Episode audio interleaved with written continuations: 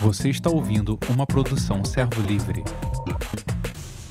Quantos se converteram esse ano aqui? Levanta a mão para eu ver.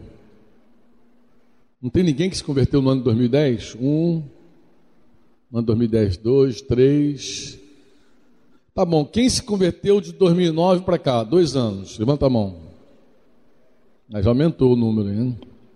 A galera, então é. Vou considerar que o novo convertido tem dois anos, tá? Novo convertido. Normalmente, quando alguém se converte, nós começamos a ensinar princípios que são bem elementares. Temas, né? A gente senta com um novo discípulo e começa a dar a ele aquele conteúdo para novo, que envolve.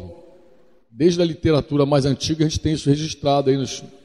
Aqueles irmãos que já caminham há vários anos já devem ter lido isso em algum lugar. Normalmente uma apostilinha, né? E a gente tinha uns temas. Lembrei a Modesto ontem, embora a Modesto não lembrava desse tema. Falei, não, Modesto, está lá escrito. É que é tão raramente a gente fala sobre isso, que deveria se falar mais, né? Mas está lá. A gente falava sobre materialismo, avareza, o novo. A ira, sobre a ira, sobre o vocabulário perverso, que a pessoa vem do mundo com o vocabulário e ela não percebe que aquele vocabulário não comunica a nova vida de Deus. Muitas vezes é um vocabulário de gente violenta, de gente desafeiçoada, é um vocabulário que não comunica o reino de Deus de fato.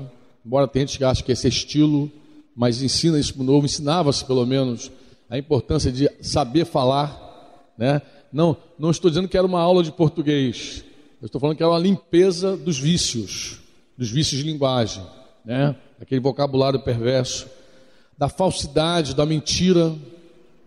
Nós ensinávamos também sobre o ocultismo, porque muitos se convertem, mas ainda preservam coisas dentro de casa, relacionada àquele ocultismo, aquelas coisas, aquela cultura antiga lá do, do mundo das trevas, né? E também ensinávamos sobre o pessimismo, sobre os vícios de uma maneira geral, não pagar mal com mal, não sei quantos se lembram, que ensinar o discípulo não pagar mal com mal, agora a vida é outra, e sobre a injustiça. Na verdade, o resumo era o seguinte: um novo discípulo vem para o reino, ele deixa a injustiça, deixa, abandona a injustiça, pratica a justiça e suporta a injustiça. De uma forma mais simples, poderia ser assim: deixa o mal, faz o bem e suporta o mal. Não era assim que a gente falava? Então os irmãos até cansavam de ouvir: ó oh, irmão, deixa o mal, isso é ruim, isso é da vida antiga, isso é do velho homem. Deixa o mal. Agora você não vai ficar nu, nu, você tem que se revestir do novo, né? Porque às vezes o cara deixa a mentira, mas não fala a verdade. Deixava de roubar, mas não começava a trabalhar. Então a gente começava a ensinar que deixar o mal tinha que ser acompanhado de fazer o bem. Então não apenas deixar a mentira, agora cada um fale a verdade com o seu próximo. Né? E assim íamos ensinando aqueles princípios bem elementares. Mas tem um, um desses assuntos aqui que eu falei, e eu falei ontem com o Modesto, Modesto, Franco, eu não me lembro disso, falei, você deve ter estudado isso mais do que eu porque eu nunca usei esse material em Campo Grande, onde eu estava. Ele já usava em Realengo, mas ele não conseguiu lembrar. Não sei se Fonseca vai lembrar, de repente Fonseca vai lembrar, os irmãos. Mas eu não me lembro qual foi a última vez que alguém falou sobre pessimismo, que era um tema também para o novo. O pessimismo. É, dessa lista que eu citei aqui, eu não me recordo a última vez que alguém falou para novo ou para velho, mais experiente, semi-novo, sobre esse pessimismo. Eu gostaria de falar sobre pessimismo. Você me suporta aqui um pouquinho? Amém? Por isso que eu falei que é um tema para novo convertido, pessimismo. Por que, que esse tema deve ser ensinado logo no início da vida cristã? Por quê?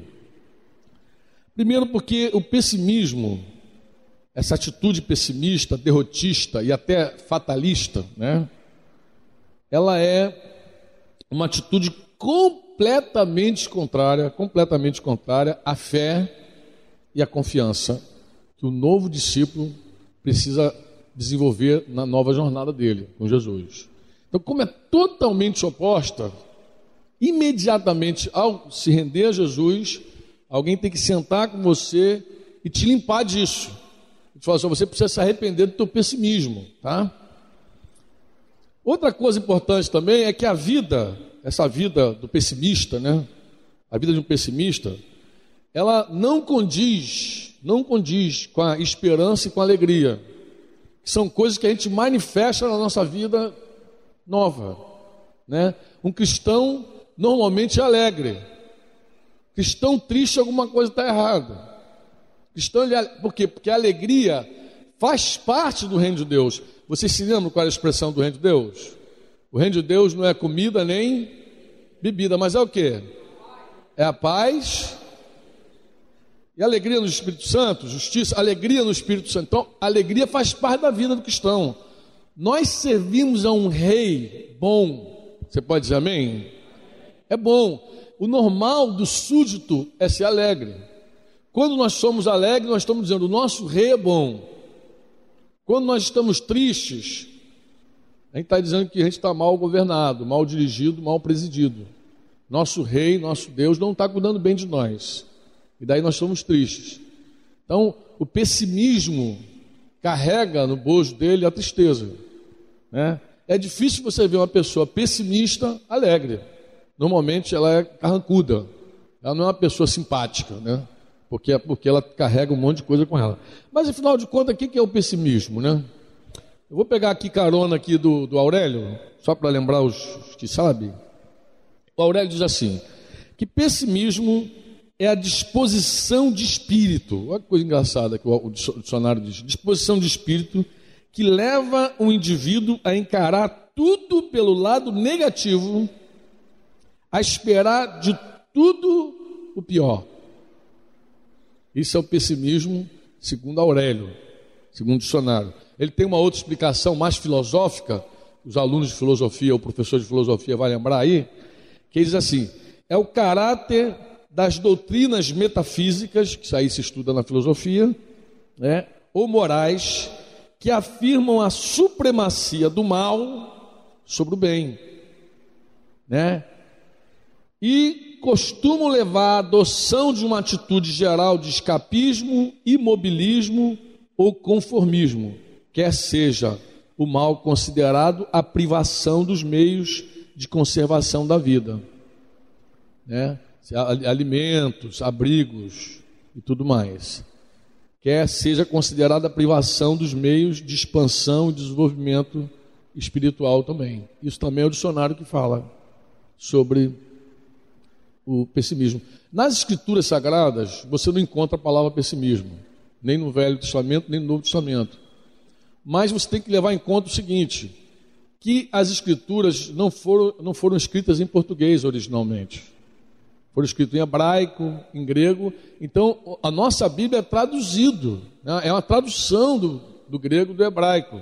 Então, é possível, eu estou falando isso para você não sair por aí afirmando, ah, não tem na Bíblia pessimismo. Então, para você não abrir a boca e afirmar coisa assim desse nível, desse porte, é, é possível que não exista mesmo. Porque os tradutores da Bíblia são bons tradutores, né? São bons tradutores. Mas, quem sabe tem uma palavra lá parecida com pessimismo que não foi bem traduzida, ou eu não pesquisei bem a Bíblia, daí eu estou falando uma coisa que não é tão importante. Mas, sem o dicionário do Aurélio, o que a gente pode dizer sobre o pessimismo? Coisas que a gente já sabe pela nossa experiência pastoral também. Vamos lá. Primeiro, que o pessimismo é uma atitude negativa frente à vida. Você não vai ver nenhum pessimista positivo. Você conhece pessimista? Não é positivo, é uma pessoa negativa. Já olha para a vida negativamente, não vê nada bom, não vê nada legal, não vê nada. É um negócio muito complicado. É uma tendência de ver as coisas no seu aspecto mais desfavorável. Então, existe uma coisa, pode ser visto de vários aspectos, de vários ângulos, ela prefere ver o lado pior. É aquela coisa assim, você não vê o lado melhor, mas aí tem um lado bom, esse negócio tem um lado não, mas só vê o lado ruim. Não vê o lado bom. Parece que a única visão que ela tem é do lado ruim.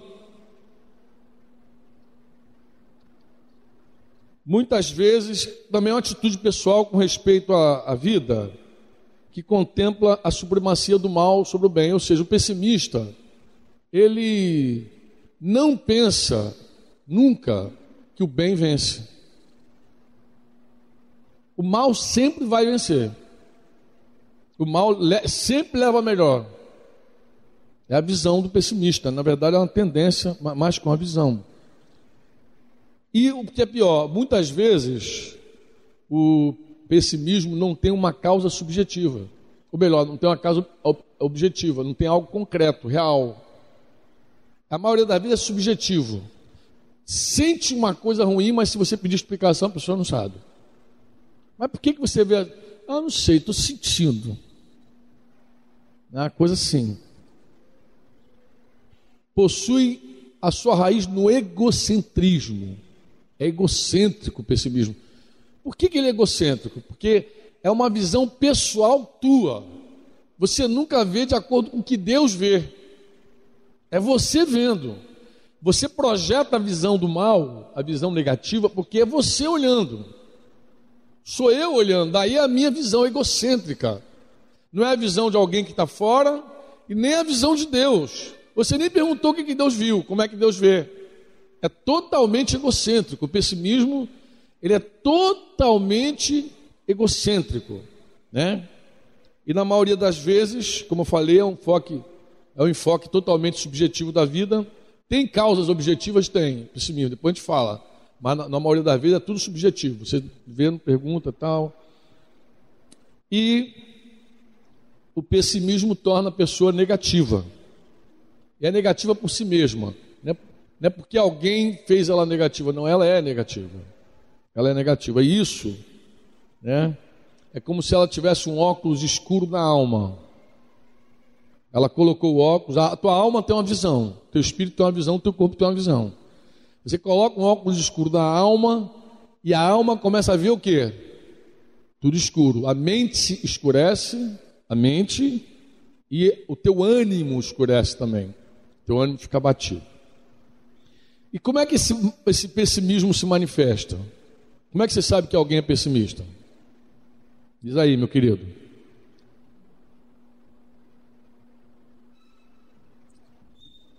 Como é que se manifesta, mano, pessimismo? A boca fala, está escrito lá em Mateus, versículo, capítulo 12, versículo 34, raça de víboras. Como podeis falar coisas boas sendo maus? porque a boca fala do que está cheio o coração. Mateus capítulo 12, versículo 34. Normalmente, o pessimismo você conhece quando você começa a ouvir a pessoa. O pessimismo se manifesta na boca, na palavra. Né? Frase do tipo: Isso não tem jeito. Ah, não tem solução para esse negócio. Pessimismo, a, a frase: eu gosto de pessoas, você, às vezes você vai resolver uma coisa com alguém, a pessoa olha o negócio e já dá a sentença. Isso aí, ó, tem solução não. Parece que já te amarrou. Não tem solução, não. Isso aí é remediável. Negócio, problema aí, sem solução.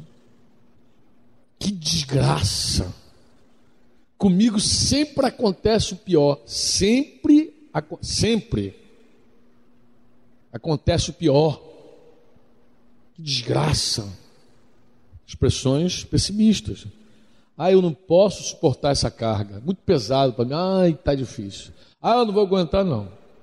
Ah, não vai dar, não. Eu não tenho sorte na vida. Conhece essa expressão? Ah, eu não tenho sorte na vida. Meu dá tudo errado. Tudo errado. Ah, eu tenho medo que as provas me afastem de Deus. Ah, eu tenho medo, não fala em prova, porque isso aí pode me afastar do Senhor. Ah, tudo parece contra mim. Parece que tudo conspira contra mim. O negócio é uma conspiração contra mim. Tudo está contra mim. Esse problema que eu estou vivendo vai me fazer um mal que tu nem imagina. Essa adversidade, isso vai me fazer um mal E eu não sei, acho que essa frase é pior, que eu deixei para o final aqui, embora eu ouvi uma do Cristiano pior que essa. Antes de falar sobre isso lá, tomar café. Eu creio que algo mal vai acontecer. Olha só que pessoa, eu creio que algo mal vai acontecer. É, mas por quê? Porque está tudo tão bom.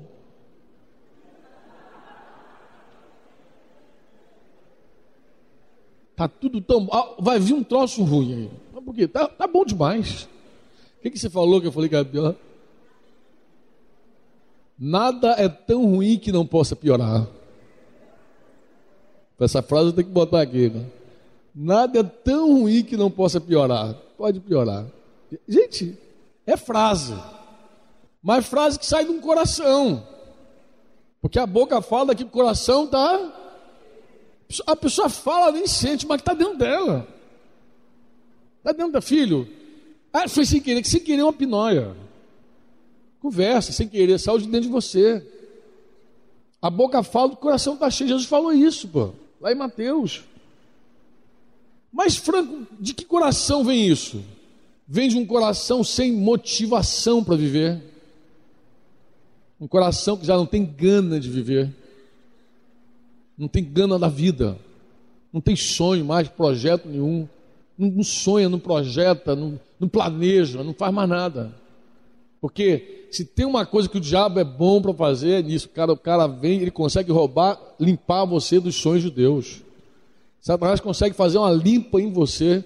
Daqui a pouco você não tem mais nenhum gás, nem motivação para respirar, para seguir, para avançar, para projetar, para trabalhar. Parece que tudo aquilo que Deus falou não tem mais sentido na tua vida. Ele limpa.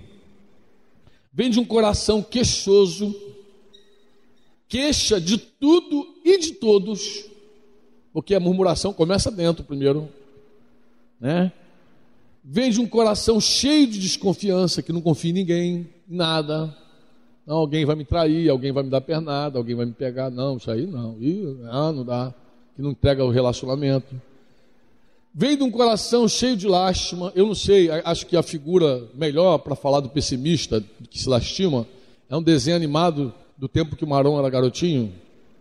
Que era de uma hiena, uma hiena, que ficava assim: ó oh, vida, ó oh, azar, ó. Oh. Isso não deve ter passado depois nas gerações posteriores passaram? Ainda passa? Como é que é o nome daquela hiena? Tem nome aquela coisa? Ela fala assim: ó oh, vida, ó oh, azar, ó oh, céus, ó. E vai só lamentando, uma lamúria, né? Isso vem no coração do, que está cheio de juízo suspeitoso. O pessimista, ele pensa que as pessoas estão sempre confabulando contra ele. Se juntar duas pessoas, três pessoas para falar, é contra mim que estão falando, estão falando mal de mim. É um pessimista, é, é o coração dele, já pensa logo, tá, é, isso é mal de mim. Se juntou para falar, e pior, se na hora que você chega a pessoa silencia. Se você chegar e o grupinho fizer silêncio, era contra mim mesmo que estava falando, claro, calaram a boca.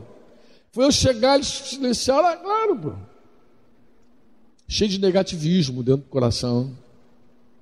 De fatalismo. O que é fatalismo? Fatalismo é que a pessoa crê que o curso dos acontecimentos está escrito. É imutável. É escrito nas estrelas. Aquela coisa assim, bem. Não dá para mudar. O destino já está feito. Isso é fatalismo. E o, e, o, e o, pessimista é fatalista, porque ele não vê solução, muitas vezes, para o problema que ele está vivendo. Ele não vê saída. Né? E quais são os perigos, irmãos, do, do, do pessimismo? Tem perigo esse negócio? É perigoso? O que, que você acha? Primeiro, claro, perigosíssimo. É que primeiro a pessoa ela fica propensa, propensa, disposta às mentiras do diabo tudo que o diabo fala é mais fácil dela acreditar. Por quê? Porque o diabo vai te jogar sempre para baixo. O diabo sempre tem uma palavra para te derrubar. O diabo sempre tem uma palavra para te derrotar. Para te derrotar. E daí a pessoa, essa pessoa pessimista, ela está propensa a ouvir o diabo mais do que o Espírito Santo. Deus fala, mas ela prefere acreditar naquilo que o diabo falou. A pessoa pessimista, e é um perigo também, ela crê do fundo do coração que tudo que é bom dura pouco. Aquela frase, alegria de pobre dura pouco, é do pessimista. A alegria do pobre dura pouco. Vai acabar já já esse troço. É do pessimista. Está dentro dele. Então ele nem desfruta o que é bom. Por que ele não desfruta o que é bom? Porque ele já está pensando que o troço vai acabar em algum momento. Você chega perto de uma pessoa pessimista assim, está triste por quê? Porque isso vai acabar. já está triste porque já está pensando que vai acabar o troço. Então não desfruta nem aquele momento, aquele tempo, porque já está pensando que o troço vai acabar em algum momento. É perigosíssimo. Pior, pior ainda, pior que isso. Ela, esse estado de ânimo, ele é contagioso, contamina outra pessoa que está do lado. Às vezes a pessoa consegue ficar do jeito que ela, o outro também fica. Ela passa, sabe como é é? Aquele espírito urubolino vai leva a pessoa e a pessoa daqui a pouco está igual a ela, cabisbaixa, triste, negativa, igual. Quantos estão me entendendo? Quantos me entendem? Outra coisa do perigo é que fica dentro, impregnado, incorpora o teu coração de que a situação ruim ela é irremediável. Ou seja, o teu problema não tem solução. Não há solução. Isso fica incorporado. E a pessoa fica com a mentalidade negativa de uma tal maneira que ela não contribui para a edificação da vida em comunidade. Porque a pior coisa que tem para a vida em comunidade é um pessimista. Porque a gente constrói junto um monte de coisa. E quando a gente tenta marchar para lá, gente diz, hum, não vai dar certo. Hum, aí começa a colocar os pontos negativos, pontos negativos, pontos negativos, e você não progride. Então a vida em comunidade fica comprometida com o pessimista. Quantos me entendem assim, amém? E, e para piorar a situação, ela projeta esse espírito negativo sobre tudo, sobre todos, ela é uma projeção mesmo, de uma maneira que ela vê o mal nas coisas mais diversas possíveis, grandes e pequenas da vida. É o pessimismo. Por isso que o novo convertido tem que ser limpo na hora. Se converteu, tem que se arrepender desse pecado, desse mal. Esse troço tem que sair de você. Tem que sair. Se alguém perguntar assim, quais são os fatores que incidem, Franco? Como é que uma pessoa se fica pessimista? Como é que esse negócio acontece? Irmão, na maioria das vezes, como eu disse, é totalmente subjetivo. Não tem nenhuma causa aparente. Se você sentar com o pessimista e perguntar por que, que ele é assim, de repente ele não tem uma história. Ele vai procurar. Como eu falei, às vezes ele é pessimista com coisa que ele. Tem, tem... às vezes ele diz, já vi esse filme. Hum, já vi esse filme não crê que o filme pode ter um final diferente. Porque já viu o filme. Mas na maioria das vezes não viu filme nenhum. É uma coisa totalmente subjetiva. E outras vezes, claro, esporadicamente, existem causas reais, até físicas. Cara, muito cansado, muito cansado fisicamente, ele pode ficar negativo, pessimista, para baixo. Você, quando esgota mentalmente, você fica com a tua mente esgotada, estudou muito, tal, você também pode dar uma, ter uma quedinha. E claro, se o se teu lado emocional, tua psique está também você pode ter o problema do pessimismo, né? Então, essas causas são objetivas. Você tem que descansar, você tem que você tem que descansar o corpo, a alma, né? Procurar ajuda para tua psique, mas são causas reais, mas na maioria das vezes não tem causa não tem causa. Quantos me entendem? Está me entendendo mesmo? Eu vou dar uma conclusão aqui. E às vezes a causa é mais que objetiva. É uma circunstância que a pessoa está vivendo real da vida, um problema muito sério, grave, que abateu ela, desanimou, está pessimista, está para baixo, negativa. E quando não, e aí eu acho que a maioria também está disperso, quando o diabo ataca, você crê que o diabo ataca? Você quer que o diabo ataque ou não? Ataca ou não? Então, às vezes, tem um motivo lá nas trevas lá.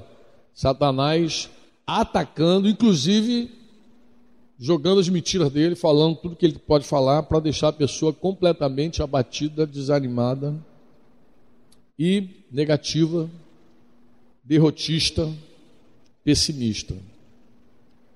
Quantos estão me entendendo? Diz assim, amém. Mas a, o quadro pior do pessimista é quando ele incorpora essa condição no caráter dele. O pessimismo se torna o modo de ser. Ele não é pessimista esporadicamente, ele é pessimista por ser. Olha, isso aqui é minha natureza, eu sou assim. Isso significa que ele já incorporou o pessimismo ao caráter. Não é um pessimista esporádico, ele é um pessimista de carteirinha. Ele assumiu o troço. Totalmente pessimista, plenamente pessimista e assumido. Ele diz assim: não, eu sou assim mesmo. É, é. Bem, a gente precisa vencer isso. Você pode dizer amém ou não? Você crê que a gente precisa vencer o pessimismo? Crê? O pessimismo não pode ficar. Isso é o trabalho do discipulado logo novinho. Ah, pai, não dá para ficar assim. Esse espírito contraria o Senhor. Essa coisa agarrada em você vai te impedir de, de avançar, de progredir, de, de, ser uma bênção na mão de Deus. Vai te impedir, pô. Vai te impedir. Muita gente, mas como é que se vence o pessimismo? Como é que se vence o pessimismo, irmão? Ninguém ousou responder? Se você responder assim, ah, é com otimismo. Otimismo vence o pessimismo. No reino de Deus, não. No reino de Deus, o otimismo é tão subjetivo quanto o pessimismo. A gente não vence nada no reino de Deus com otimismo. Reino de Deus, a nossa vitória totalmente é pela fé. Primeira fé. 1 João capítulo 5, versículo 4 diz assim: Porque todo que é nascido de Deus vence o mundo. Diga comigo, porque todo que é nascido de Deus vence o mundo. E esta é a vitória que vence o mundo, a nossa fé. Fé não é subjetiva. Fé, aos olhos de Deus, é a coisa real, mais real que pode haver. É realismo puro. É real. Se crê com o coração, se fala do que crê, Crente não faz as coisas e torce o dedo para dar certo. Crente não fica falando porque para ver se o otimismo cresce. Não tem otimismo entre nós. Entre, entre nós tem fé. Fé. Se o problema que vem sobre nós, a circunstância que nos abate hoje, se a crise chegou, a coisa está ruim, está feia, como é que vai vencer isso? Como é que se vence? Fala aí, amado. É com fé. Mas você diz assim, mas Franco, e se a situação não muda logo imediata? Como é que eu vou conseguir crendo, seguir crendo se o quadro não mudou? Irmão, escuta o que eu vou te falar sobre a fé. Fé não significa que o problema vai ser resolvido hoje, agora. Fé Trabalha com a confiança. É assim: se o problema entrou, não quer sair, Deus tem um propósito. Ah, tem. Ele tem um plano. Por quê? Porque tudo coopera para o meu bem, todas as coisas cooperam para o meu bem. Isso não é otimismo, isso é a Escritura que declara. Você pode dizer amém ou não? Todas as coisas cooperam para o bem daqueles que amam a Deus, daqueles que são chamados segundo o seu propósito. Romanos 8, capítulo 8, versículo 28. Você pode dizer amém? Isso não tem nada de otimismo, é a pura fé. Então, se algo chegou na minha vida, na tua vida, o negócio é feio, puxa, é uma tormenta, o barco está quase virando, Deus não está cochilando. Deus não está dormindo. Deus está no controle absoluto. Jesus permanece no trono, reinando soberanamente. Ele preside sobre os dilúvios. Amém? Alguém disse assim: o mundo pode mudar num abrir e fechar de olhos, num piscar de olhos, tudo pode acontecer num segundo. É verdade. Mas Deus não pisca, filho. Pode ficar tranquilo. Deus não dorme. Deus está atento a tudo e a todos. E se algo aconteceu e não mudou ainda, segue crendo. Pode seguir crendo. Porque é a questão de tempo. Deus tem um plano maior que você não viu ainda. Porque as circunstâncias precisam ser mudadas. Você pode dizer amém ou não? Quantos querem que as circunstâncias mudem? Já sei, eu quero. Mas Deus muitas vezes quer mudar você antes das circunstâncias. O plano maior de Deus sempre é nos mudar. Você fica pensando, ah, circunstância, a circunstância é a coisa mais simples para Deus, filho. Deus faz assim e resolve. Irmão, eu devo até o último fio de cabelo, estou todo enrolado, preciso do milagre. Deus é o dono do ouro da prata, você crê? Crê ou não? E por que ele não te dá dinheiro então? Eu vou falar porque. Você quer ouvir? Eu te falo. Ele não te dá dinheiro porque você não sabe lidar com dinheiro. Se ele botar dinheiro na tua mão, você paga essa conta e arruma outra dívida. Você é enrolada, você é enrolado. Você não tra... você cobiça. O teu problema está em você. E aí, Deus, o nosso papai de amor, antes de fazer o um milagre, antes de dizer assim, põe dinheiro, antes, ele é dono de tudo. A escritura diz que ele tira do, do injusto, do infiel e coloca para o justo. Ele pode tirar da mão do ímpio e colocar na tua mão, a hora que ele quiser. Uma palavra de Deus e tudo muda. Por que ele não faz? Porque antes ele quer mudar teu coração, o meu coração, o nosso coração. Então, às vezes, as circunstâncias em volta que precisa ser mudar. Ele fica, ah, Senhor, as circunstâncias estão me engolindo, querido. Deus pode acalmar essa tempestade assim. Mas Ele quer acalmar primeiro a tempestade dentro de você, essa confusão dentro de você que tem que acabar. Isso aí que tem que cessar. Imediatamente. Algo tem que mudar aí dentro. Então, quando algo não muda fora, meu irmão, minha irmã querida, eu te digo, quando algo não muda fora, você está crendo e confiando, não mudou fora, é porque Deus quer mudar dentro. E aí, leva mais tempo. Por quê? Por nossa causa. Deus não nos viola. Deus, olha, o Espírito Santo engravidou Maria e ela era virgem. Continuou virgem. Grávida, virgem. Deus ele entra, deposita e não viola. Ele é o único capaz de engravidar alguém e não romper a virgindade. É o Senhor.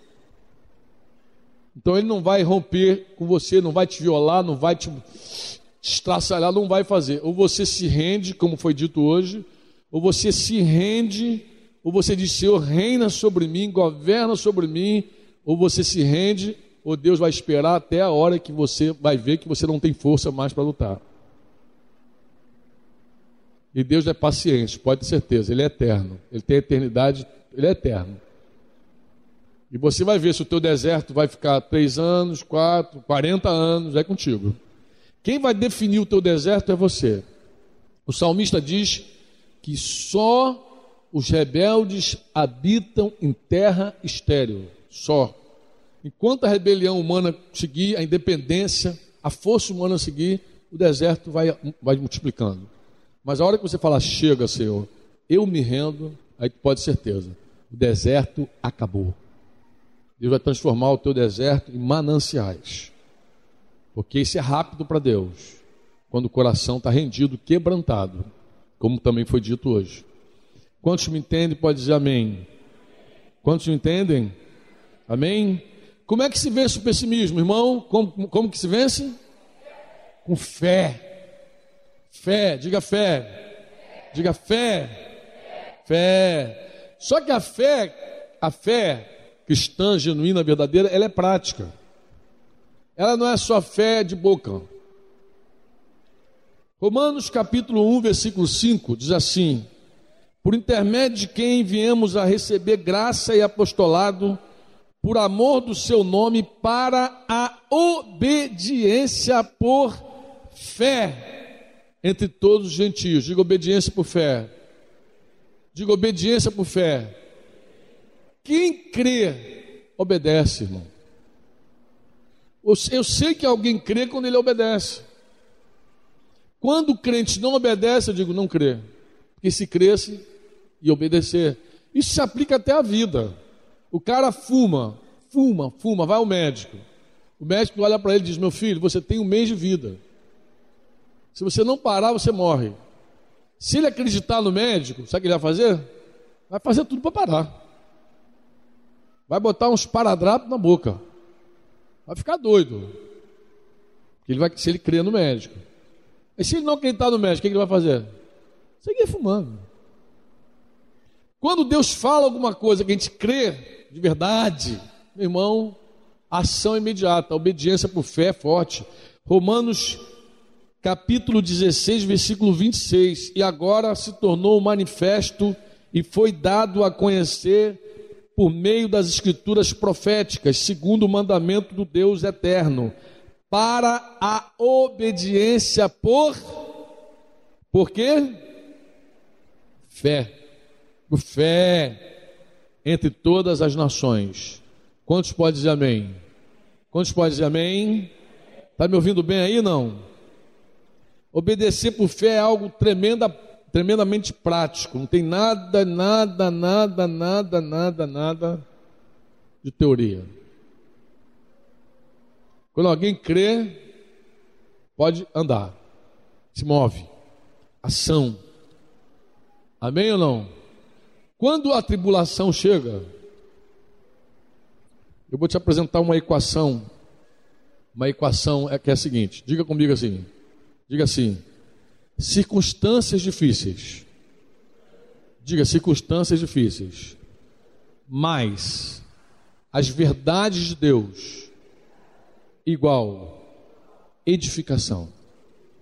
De novo, circunstâncias difíceis, mais as verdades de Deus igual edificação. Agora eu vou te dar uma outra conta, é assim: diga circunstâncias difíceis, mais as mentiras do diabo igual destruição. Vou repetir: circunstâncias difíceis mais as mentiras do diabo, igual destruição. Como o pessimista está mais propenso a ouvir o diabo que ouvir Deus, ele está mais perto da destruição.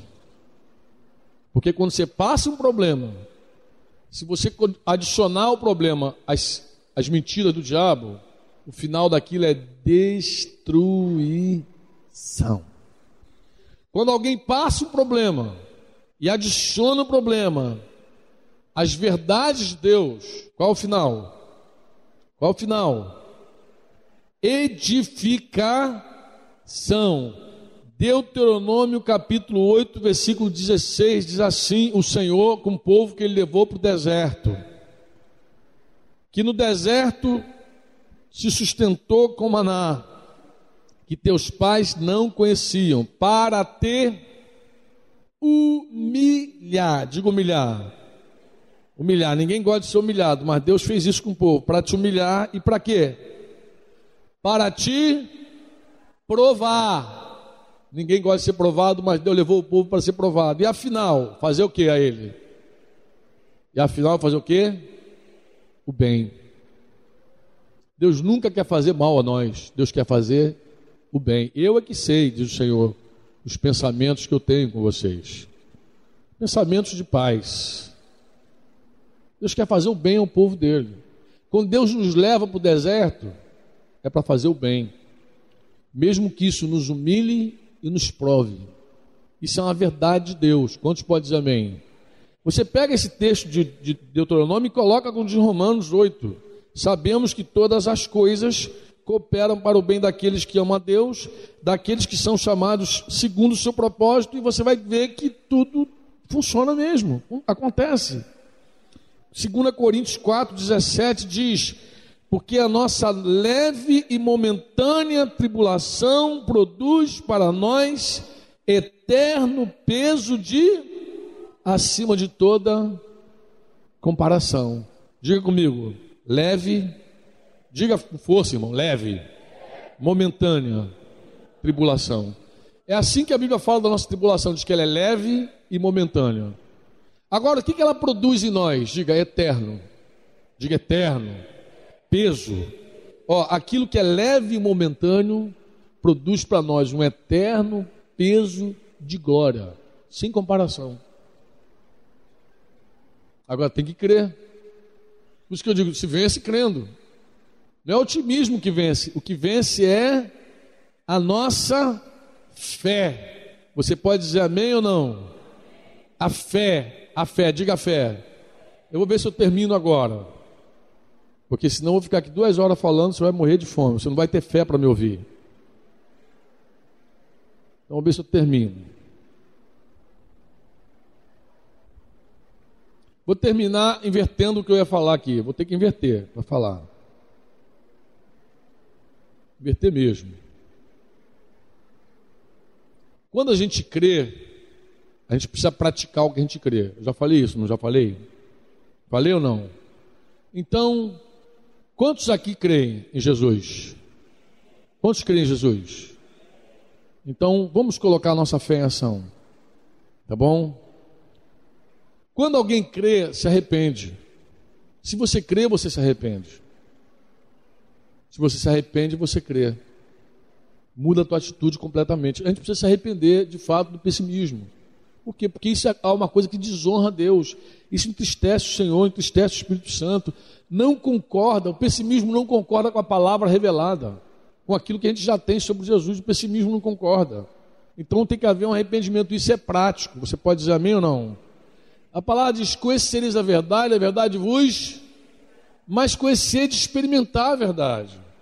Precisamos experimentar a verdade e nos tornarmos livres. Outro ponto prático é o seguinte: se o pessimismo é algo que está no egocentrismo, no nosso ego, então na prática eu preciso fazer o quê? Tomar a minha cruz, negar a mim mesmo, tomar a minha cruz e seguir Jesus. Marcos 8,34 diz: Então, convocando a multidão, e juntamente os seus discípulos, disse: Se alguém quer vir após mim, a si mesmo se negue, tome a sua cruz e siga-me. Isso é prático, amado, muito prático. Se porventura você sabe que, que precisa seguir Jesus, e que você sabe que tem algo plantado dentro do teu ego, a visão pessimista é uma visão a partir de você, e você se nega, você se nega. Quando um cristão se nega, quando um cristão toma cruz, ele mata o principal inimigo dele, que é ele mesmo. Ele aniquila o principal inimigo, é você. Então o principal inimigo é você. A, gente costuma ensinar o novo convertido que ele tem três inimigos: ele tem o diabo, o mundo e a carne. E eu costumo dizer: a carne é o pior dos, dos, dos três. Por quê? Porque a, a, carne é o sabotador. A carne é o inimigo de dentro de casa. Quem quer ter um inimigo dentro de casa? Quem quer dormir com o inimigo aí? A carne é o que abre a porta para os outros entrarem. Então, ela é, tem que ser vencida primeiro. Então, na prática, a carne é tratada assim: negue-se a si mesmo. Tome a sua cruz, escolhe isso e siga Jesus. Eu não tenho força, fale com o Senhor. Jesus falou: sem mim nada podeis fazer. Se você falar assim, eu quero me negar, Deus vai te dar poder para se negar. Se você falar assim, a minha vontade é me negar, eu quero me negar nessa situação, ele vai te dar força. E você dá um golpe no pessimismo, na raiz do pessimismo. Quantos me entendem, diz amém. Outra coisa que a gente precisa fazer também para lidar com o pessimismo, centralizar o Senhor Jesus Cristo em nossas vidas e vivermos totalmente para Deus. Tem que centralizar Ele, para de ser religioso. Para de achar que Deus está aí para te servir. Deus não está aí para te servir. Deus está para ser servido. Você pode dizer amém ou não? Eu vou ler uns textos com você aqui para você sair alimentado, para fortalecer essa centralidade que eu estou falando. O principal, que eu mais gosto de todos os textos, de verdade, esse texto para mim resume o Evangelho. 2 Coríntios capítulo 5, versículo 15. 2 Coríntios 5, 15. resume o propósito da morte de Cristo. Porque a gente fala muito da causa da morte, mas a gente não fala do propósito. A gente sempre diz assim: Deus amou o mundo que deu seu filho. Isso é o motivo de Deus. É o motivo. Mas para que que Jesus morreu? Qual o propósito da morte de Jesus? Leia comigo. Vamos dizer. E ele morreu por todos. Diga, e ele morreu por todos. Para quê, irmão? Qual o propósito dessa morte? Para que os que vivem não vivam mais para si mesmos, mas para aquele que por que por eles morreu e é assim que o cristão deve encarar o Evangelho. Jesus morreu por mim, mas qual o propósito disso? Para que eu não viva mais para mim mesmo. Ó, você que era uma, um, um galho seco de uma árvore qualquer, escuta o que eu vou te dizer. Quem aqui era galho seco? Eu. Um galho seco. Um dia a vida de Deus entrou em você. Essa vida de Deus entrou em você. Você crê nisso? Entrou ou não entrou? Para que que entrou? Você vai dar conta da, dessa vida a Deus. Isso eu te falo, amado, olha. Você vai dar conta a Deus dessa vida. Um dia, Jesus vai perguntar a você: o que que você fez com a minha vida? Que eu te dei. Porque você estava morto. Você estava morta. Eu te vivifiquei. Eu te dei vida. E o que que você fez com a minha vida? Porque ele morreu para que nós vivêssemos para ele. Não tem, não tem centralidade humana, não tem humanismo no Evangelho. O Evangelho não é humanista. Não é humanista. Não tem nenhum humanismo. Mesmo naquelas passagens mais que a gente fica fofo assim, tem aquelas passagens que a gente lê e fica dizendo, puxa, essa passagem bíblica, puxa, como. Amado, lê direito. Vamos ler uma passagem aqui para ler direito? Eu gosto de ler direito. Vamos ler aqui. É, tem um texto de Romanos que diz: Porque nenhum de vós vive para si mesmo, nem morre para si mesmo, para si. Porque se vivemos para o Senhor, vivemos, se morremos para o Senhor, morremos. Quer pois vivamos, quer pois morramos, somos do Senhor. Romanos 14, 7 a 8. Esse é um texto que pode dizer isso, mas eu vou ler aqui um outro texto de Isaías com vocês. Eu acho que esse texto de Isaías é que é o, é o que a gente pensa. A gente fica mais fofinho com Isaías.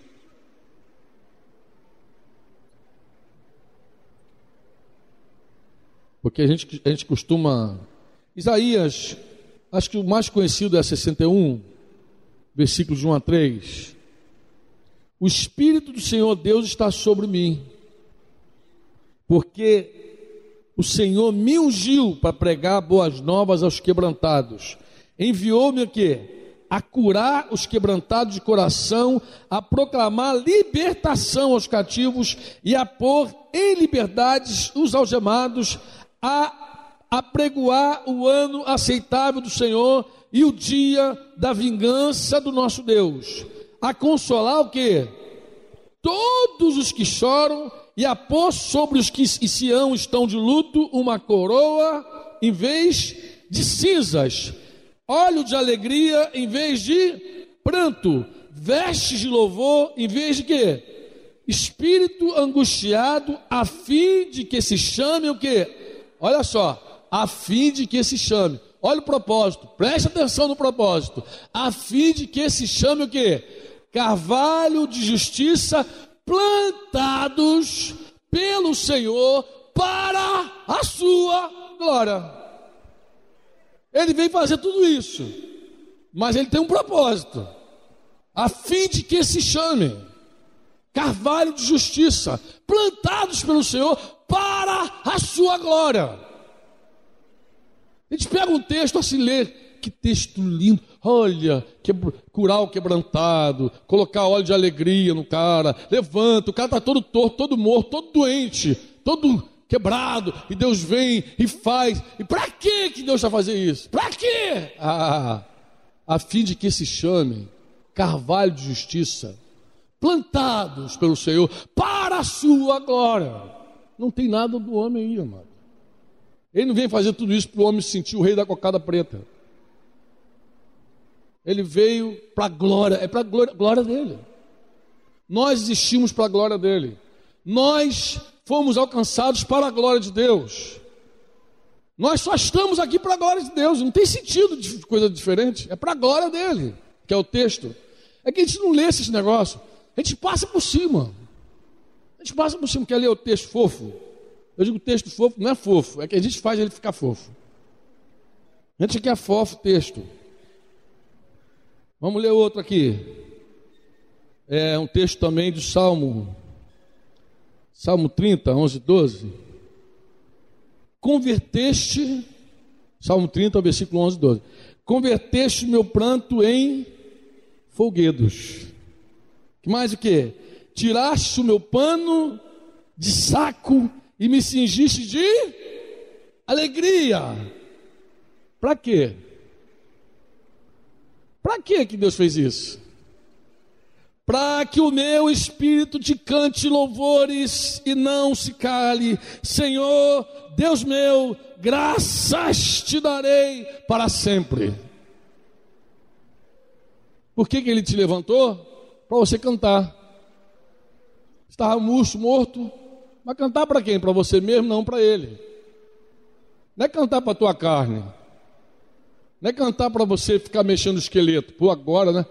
Eu era mago que dava dó, que dá. Meu palito está de uma lista só. Mas Jesus entrou no meu deserto e mudou o meu coração. Para que, que Deus mudou o meu coração? Para que, que ele entrou no meu deserto? Para que, que ele fez tudo sair? Qual o propósito disso? Para a glória dele. É para ele, amado. É dele, por meio dele, para ele, todas as. Não tem humanismo nisso, mano. Pessimismo morre quando a gente vê que vive para ele e morre para ele. Qual é o problema se a gente vive para Deus e morre para Deus? Pessimismo não existe. Não existe pessimismo, existe um plano perfeito, um propósito perfeito. Quantos me entendem assim, amém? Você me suporta aqui mais cinco minutos, amado? De verdade? Eu queria ler um credo com você. Um credo. Queria ler para lembrar a tua memória o que a gente já crê.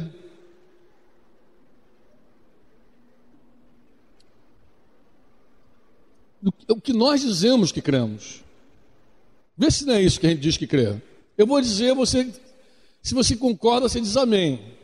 Por exemplo, eu creio, diga eu creio que Jesus Cristo vive, é o Senhor e que reina para todo o sempre. Você crê nisso? Escritura não falta para dizer isso. Escritura falta. É, os salmos, você pode pegar a sequência, crônicas, salmo, crônica, primeira crônica 16, 31, salmo 93, 1, e vai.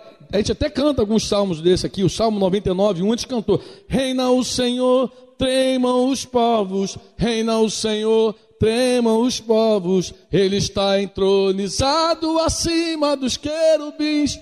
A gente canta, a gente crê, a gente vê que Ele reina, Ele vive para todo sempre. O Apocalipse 19, 6 diz assim: Então ouvi uma, ouvi uma como voz de numerosa multidão como de muitas águas e como de fortes trovões, dizendo: Aleluia! Aleluia! Pois reina o Senhor, nosso Deus, o Todo-Poderoso. Você pode dizer amém ou não? Porque uma das coisas que, práticas que a gente pode fazer, eu falei aqui que a gente tem que, que a gente tem que morrer literalmente, né? Se negar, não é isso que eu falei, não? Eu falei de se negar, o que, que eu falei mais?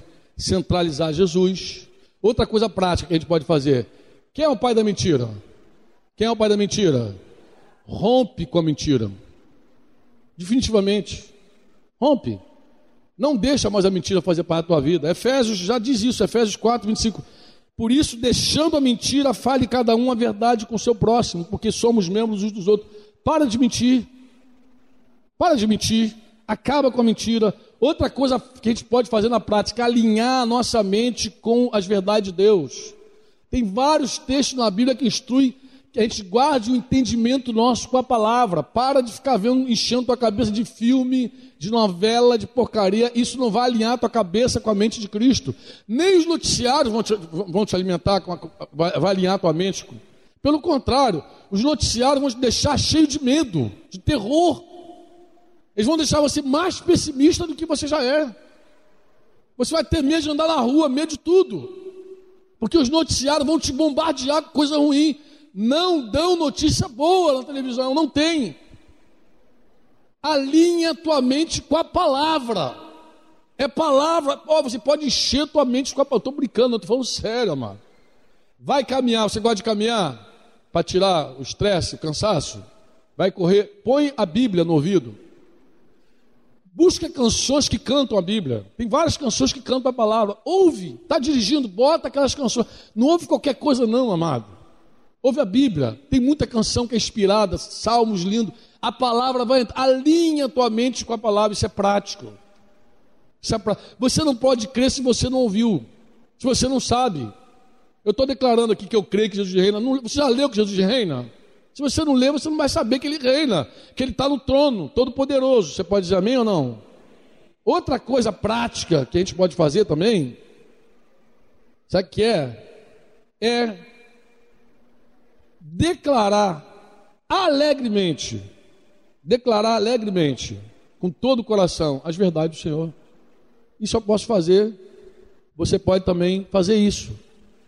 Nós podemos, eu falei aqui, uma, uma verdade que a gente pode confiar e crer que Deus ouve oração. Ouve ou não ouve? Que, quantos creem que Deus ouve oração? Quantos versículos tem na Bíblia que manda a gente orar? Vários. Agora, olha a incoerência. É alguém dizer que crê que Deus ouve oração e não ora. Ah, Deus escuta a oração. Você ora. Se você não ora, você não crê que Deus escuta a oração. Porque só ora quem crê que Deus escuta as orações. E Deus escuta as orações. Abra a tua boca, clama ao Senhor e você vai ver Deus responder. Submeta-se a Deus, resiste o diabo e ele fugirá de vós. Tiago diz isso, capítulo 4, versículo 7. Sujeitai-vos a Deus, portanto, a Deus, mas resistiu o diabo que ele fugirá de vós. Efésios 4, 27 diz: Não dê lugar ao diabo, não dê lugar ao diabo. Outra coisa prática que pode fazer, o pessimista se libertar completamente, diga comigo: dê graças a Deus. Diga, dê graças a Deus. Diga sempre, por tudo. Diga sempre, por tudo. É difícil, claro que é. Tu está com um filho com problema, está com alguém com problema, a pessoa está toda arrebentada e você abrir a boca e dizer: Senhor, graças eu te dou por essa situação. Tu sabe todas as coisas, eu te louvo. Eu sei que eu vou aprender alguma coisa com esse, com esse inferno, mas eu vou aprender e vou te louvar, porque eu nasci para te louvar. Eu existo para te louvar, eu estou aqui para te louvar, eu não estou aqui para murmurar. Eu fui criado, a vida que está em mim é para te bendizer. Então eu abro a minha boca e te dou graças por tudo, sempre dando sempre graças por tudo a nosso Deus e Pai, em nome do nosso Senhor Jesus Cristo. Efésios 5, 20. Agora, 1 Tessalonicenses 5, 18. Em tudo dai graças, porque esta é a vontade de Deus em Cristo Jesus para convosco. Eu quero ver o pessimismo resistir, sobreviver a um coração que louva o Senhor em tudo. Ele não tem, ele não dá um suspiro o pessimismo. Por quê? Porque na hora que vem a, a, a, as torrentes, você levanta a mão e diz, obrigado. Graças eu te dou. Graças te dou por esse problema. Alguma coisa tu vai fazer aí. Vai me ensinar algo com isso aí. Eu vou aprender alguma coisa maravilhosa. Que agora eu não vejo, meus olhos não veem. Mas eu confio em ti. Tu está no controle de todas as coisas. Tu és Deus. E outra coisa prática que a gente pode fazer, diga comigo, proclamar. Diga, proclamar as verdades de Deus. Proclamar as verdades de Deus com fé e alegria. Vamos proclamar algumas verdades aqui antes de ir embora? Quer fazer? Exercício? Quer? Então vamos lá, diga comigo. Eu creio. Eu creio. Eu creio que Jesus Cristo vive. É o Senhor que reina para todo sempre. Você pode declarar isso? Isso é uma verdade. Eu já li alguns textos aqui. Vamos declarar outro. Eu creio. Eu creio que, Jesus, que o Senhor Jesus Cristo me dá a vitória sobre o pecado, É verdade. Ele dá a vitória sobre o pecado. Ele é tão poderoso que ele é capaz de nos libertar de nós mesmos. O pecado está plantado no egoísmo. Ele liberta a gente do egoísmo, liberta a gente do pecado junto. E tem vários textos na Escritura que provam isso. Leia a Bíblia. Eu queria ler tudo com você, todos os versículos aqui. Eu tenho tudo. Eu falei, eu vou ler, não, não dá tempo. Diga comigo, eu creio. Diga, eu creio que Deus me ama e ama todos os homens. Você crê que Deus chama? Deus amou e ama todos, não ama só você, ama geral. Ele amou o mundo. Você pode dizer amém ou não? Ele te ama. Diga eu creio. Eu creio que o Senhor Jesus Cristo está vivo. Diga ele vive. Jesus não é um espírito, uma, um fantasma, amado, ambulante. Jesus abriu a mão para Tomé e disse: toca aqui. Ele tem um corpo. Jesus tem um corpo, está sentado no trono. Ele comeu, ele bebeu, ele perguntou para os discípulos se fantasma come. Mas por que é tão importante saber que Jesus vive? Porque a Bíblia diz que os mortos não podem ajudar aos vivos. Ah, eu tive lá uma experiência na mesa branca lá, falei com meu avô. Olha, eu não acredito que seja teu avô, mas se fosse teu avô, eu te digo, não pode te ajudar. Porque a Bíblia diz que os mortos não podem ajudar os vivos. Se fossem bons, não estavam mortos. Agora eu conheço um que está vivo, no trono, sentado, à destra de Deus. Pode louvar. Ele vive.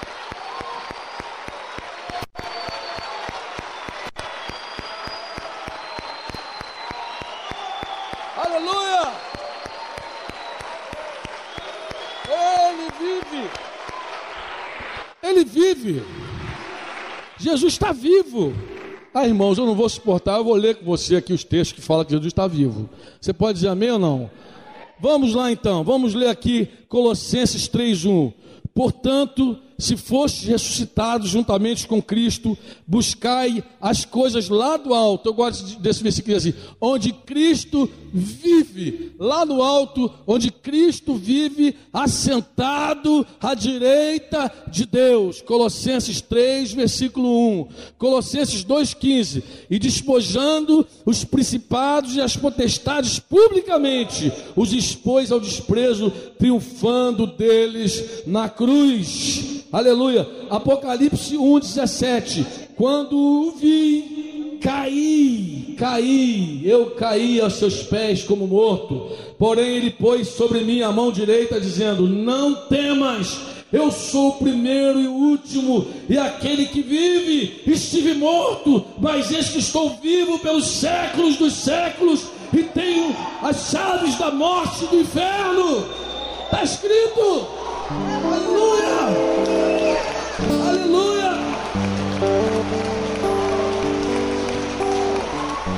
Verdade, irmão. Está vivo. Diga comigo, eu creio que o Senhor Jesus está vivo, pois o Pai o ressuscitou dentre os mortos e exaltou a Ele, dando a Ele um nome. Diga exaltando, dando a Ele um nome que está sobre todo nome e diga: por causa da sua vitória definitiva, plena e absoluta na cruz do Calvário. É real, amados. É real. Diga: eu creio.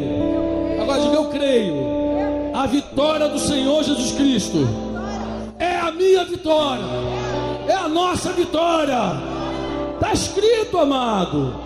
Estou plenamente certo que aquele que começou boa obra em vós há de completá-la até o dia de Cristo Jesus. Filipenses 1:6, Romanos 3, 8 37. Em todas essas coisas, porém, somos mais que vencedores por meio daquele que nos amou. Filipenses 4:13. Tudo posso naquele que me fortalece. A vitória dele é a minha vitória. Você pode dizer amém ou não? Diga eu creio. Diga eu creio. Que Deus possui um plano e um propósito para a minha vida. E que Ele intervém ativamente em todas as coisas para o meu bem. Você crê nisso? Está escrito. Isso não é otimismo, isso é fé. Isso não é fé pura, está escrito aqui. Sabemos que todas as coisas cooperam para o bem daqueles que amam a Deus, daqueles que são chamados segundo o seu propósito. Romanos 8, 28. Diga eu creio que Deus responde as orações. Responde. Está escrito e você já provou isso várias vezes. Você já experimentou isso várias vezes. Você pode dizer amém ou não? Amém? Diga eu creio. Eu creio que tudo é possível. Por quê? Porque não há impossíveis para Deus. Diga eu creio. Que não há impossíveis para Deus. Não há. Ele ouve as orações e não há impossíveis para ele. Vamos ler. Efésios 3:20. Ora, aquele que é poderoso para fazer infinitamente mais do que tudo quanto pedimos ou pensamos, conforme o seu poder que opera em nós. Efésios 3:20. Lucas 1:37. Nenhuma situação é irremediável. Sabe por quê? Porque está diz assim, ó, porque para Deus não haverá impossíveis em todas as suas promessas. Todas as suas promessas. O dia que os discípulos olharam e falaram assim: quem vai entrar no reino? Quem pode entrar no reino? Quem pode? Ah, Mateus 19, 26. Jesus fitando neles o olhar, disse-lhes: Isto é impossível aos homens, mas para Deus possível. Não tem fatalismo, não tem derrotismo, não tem pessimismo, porque para Deus tudo é possível. Tudo. Eu creio que não é impossível para Deus. Você crê nisso? Crê ou não crê? Crê? Então vamos ler junto aqui a última declaração aqui.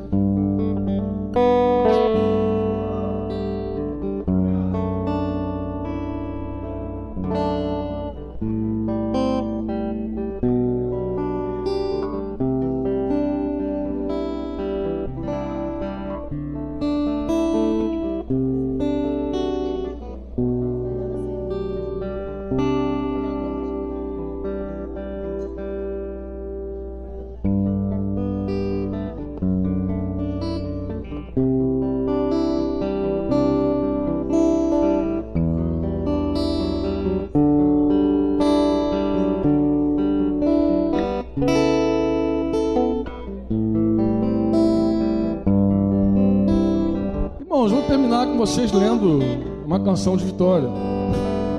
Não tem. Não tem como não ler. Olha, sinceramente, olha, se nós cremos em tudo que nós lemos nas escrituras, nas palavras do Senhor, e vivemos de acordo com essa palavra, não há lugar para pessimismo, para derrota. Não há.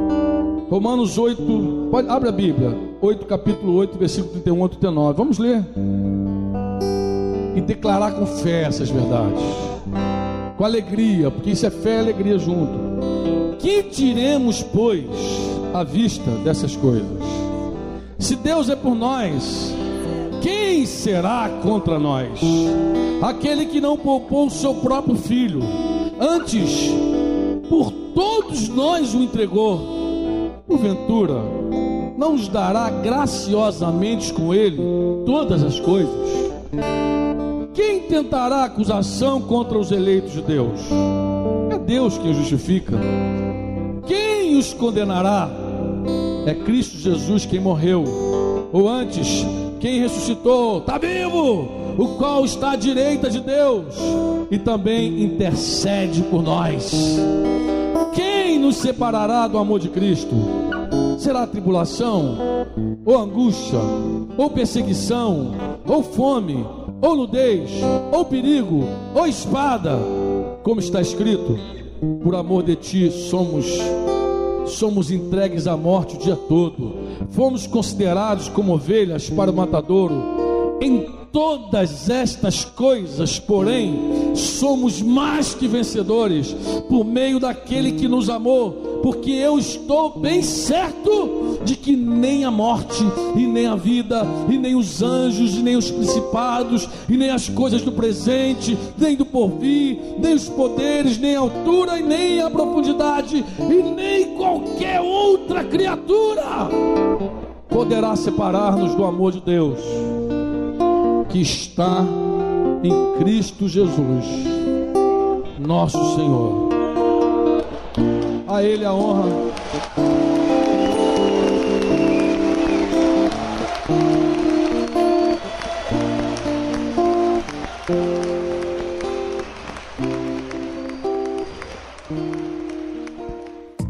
Você ouviu uma produção Servo Livre.